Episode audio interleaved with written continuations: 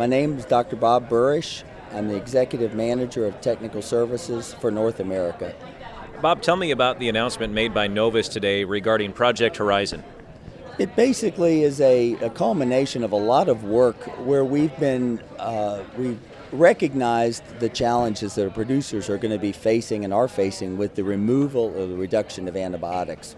And we've had experience around the world in this area, and we felt we owed it to our customers to develop and really spend the time and uh, put together a plan that we can take to our customers, and we will tailor the solutions to those individual customers based on their challenges and uh, the opportunities they're seeing in, in specific areas. During the announcement, you said the goal is not to replace antibiotics, but to reduce the need. What specific steps are you taking to accomplish that? Well, I think it really, uh, we start looking at some of our products that help uh, with the immune function of the animal, that help uh, the animal, the feed quality. We understand that feed quality with, with animals is going to be key to, to minimizing the effect of removing antibiotics. Uh, so it's kind of a combination of some of our products that enhance the animal's ability to uh, to uh, be healthier, to um, to grow, you know, to grow as we'd want them to grow to perform. And Brad, you might have some.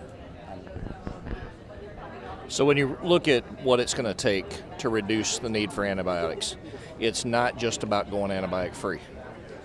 That should be the goal of any production system is to reduce the need for and maintain a healthy herd. How we go about that is we start with things such as the ingredient quality and feed quality. That can have an impact on gut health. We look at the microbial uh, component of gut health. We look at feed intake. How can we keep pigs on feed? And we look at the immune system. From a nutritional standpoint, what does that pig need to have the optimal immune system to face the challenges that that pig's going to face? And if we do all those things, we're going to be on the track to help that producer reduce the need for antibiotics. How does the the chemistry or the ingredients, if you will, how does that change as you as you look at antibiotics becoming uh, less of a factor?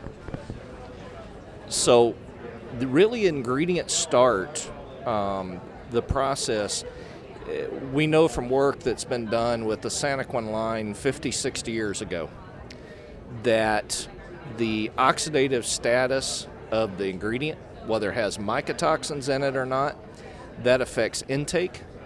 It also affects the barrier function of the animal and that animal's normal ability to keep uh, bacterial populations in a, in a good balance and also to keep any potentially back, uh, any potentially pathogenic bacteria in the gut and not let them become systemic. And Dr. Buresh, you have a background in poultry. How is that going to aid you in these efforts on the swine side? Well, after, as I mentioned, after spending 20 years in the poultry industry, uh, they are they're basically at the same point where many of our customers, as when I spent time as an integrated broiler nutritionist, we experienced, you know, the removal or the reduction of antibiotics. And I think the the animals, whether it's a pig or a chicken, are going to see similar challenges. They're just manifested a little differently with different animals, but we're still going to have the same gut health challenge. We're still going to have the same immunity challenges. We will still face the similar type pro- uh, problems, uh, whether it be a chicken or a pig. For other countries, and either one of you can answer this, that have gone antibiotic free, some of the challenges that they faced in that transition, what lessons have been learned from those examples that can be put into place here so that the same problems don't pop up? So, the uh, key areas that uh, we're, we focused on in the U.S. is biosecurity. Um, biosecurity is going to be key, that's going to be that first area uh, using appropriate vaccination strategies. That's your next line of defense. And then comes nutrition. And I think we need to make sure customers understand that. They can't rely on nutrition alone, they're going to have to do the other steps to be successful as well. We have an advantage in North America that some of our other global counterparts uh, don't have. We don't have the extensive restrictions on things such as copper level on things such as zinc level. Uh, we also are going to have some of our antibiotics still available to us on a treatment basis with appropriate record keeping. So we don't have the degree of restrictions that other countries kind of faced, where they faced a hard stop of you can't do this anymore, and oh, by the way, you also don't have some of these other tools. Those are the main things that I wanted to ask you both about. Anything, though, that we haven't talked about that you'd like to mention?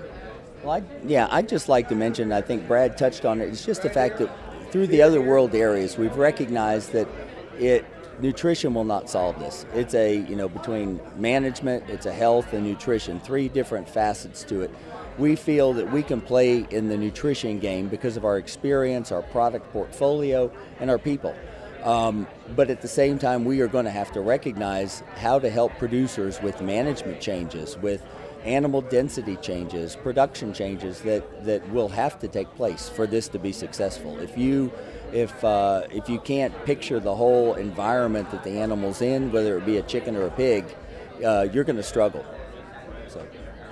A final thought on my part would be when a producer is looking at reducing antibiotic use or going antibiotic free.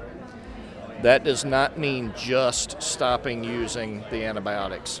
It is going to require an investment, an investment in additional technology to fill that gap that the antibiotic has always provided. And, and that's the key uh, take home is don't just remove the antibiotic and think that you're going to be able to be successful being antibiotic free uh, production. And Project Horizon will help fill that gap. That is correct. That's exactly what Project Horizon is designed to do is to look critically at the gaps in a production system to look critically at where are the challenges and what are those challenges, and then to make investments in the nutrition program that will provide the optimal return back to the customer. I should ask too a big announcement today at World Pork Expo, but are there other things coming down the pike related to Project Horizon that we should look forward to? uh, what we're doing right now is we're we're announcing it. We've got the plan established. We will be taking it to the poultry industry shortly as well. So we're kind of have a two pronged approach into the poultry industry, and really the next step is beginning to work with customers and beginning to one on one with them and try to identify what are their specific challenges and then put together the plan and use all of our resources, whether they be nutritional, animal health uh, to put our resources together and come up with some solutions that we can take back to the producers. Yeah, we've been we've been fortunate in North America, as you kind of heard with some of uh, Dr. Buresh's and uh, Mr. Hux's comments, that we've already had customers who have been using our solutions in reduced antibiotic programs. They've looked to us to help them uh, reduce mortality or improve feed intake. So um, we're excited about uh, Project Horizon and what that's going to mean for the industry, and we look forward to working with producers.